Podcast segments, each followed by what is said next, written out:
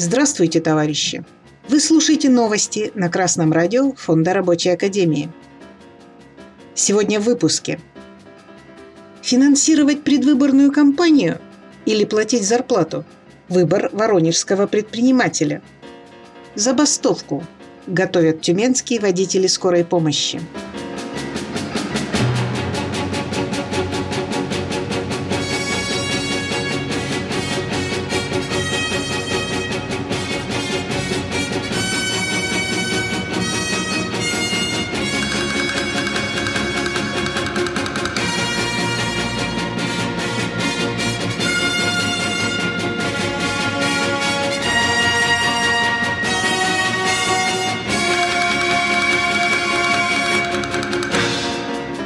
Что полезнее для бизнеса?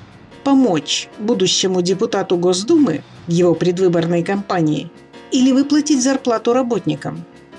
Товарищи слушатели, а какой выбор сделали бы вы? Воронежские предприниматели выбрали депутата. По информации интернет-газеты «Время Воронежа», два общества с ограниченной ответственностью – ООО «Управляющая компания «Рудгормаш» производители бурового оборудования, и ООО «Рудгормаш Запчасть» в период агитационной кампании 21 пожертвовали депутату Госдумы Андрею Маркову 800 тысяч рублей.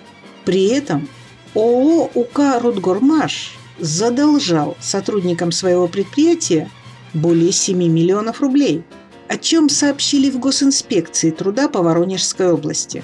В итоге Госинспекция привлекла виновных к ответственности, и задолженность перед работниками была погашена.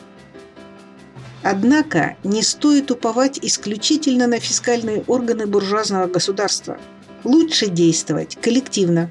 И при задержке выплаты заработной платы на срок более 15 дней приостанавливать работу, как собираются сделать в Тюмени – Тюменцы, работающие водителями скорой помощи с поликлиникой номер 4, пожаловались, что не получали зарплату с 2021 года, сообщает интернет-портал «Вестник Сургутского региона». Поликлиника номер 4 – одна из крупнейших в городе. Она насчитывает 6 филиалов, среди которых детские. Водители пожаловались, что до сих пор не получили зарплату за декабрь прошлого года, а также за январь нынешнего. При этом они за свой счет обслуживали и заправляли машины скорой помощи. Не в силах больше терпеть, водители намерены объявить забастовку. Согласно статье 142 Трудового кодекса Российской Федерации, в случае задержки выплаты заработной платы на срок более 15 дней – Работник вправе приостановить работу, известив работодателя в письменной форме.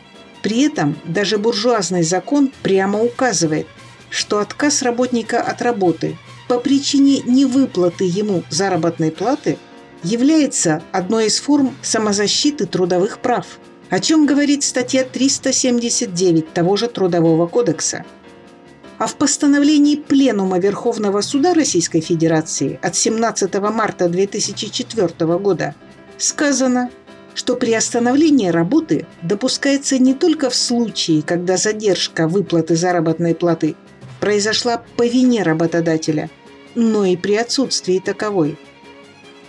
Водители скорой помощи в Тюмени совершенно правы в своем решении приостановить работу – недопустимо позволять работодателю решать свои проблемы за счет работников. А поскольку это скорая помощь, социально значимая служба, то привлечение на свою сторону общественности тоже может помочь в достижении цели – заставить руководство исполнять закон и выплачивать заработную плату вовремя и в полном объеме.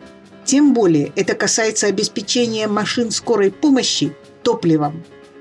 Мы выражаем товарищам тюменцам поддержку и желаем успехов в борьбе.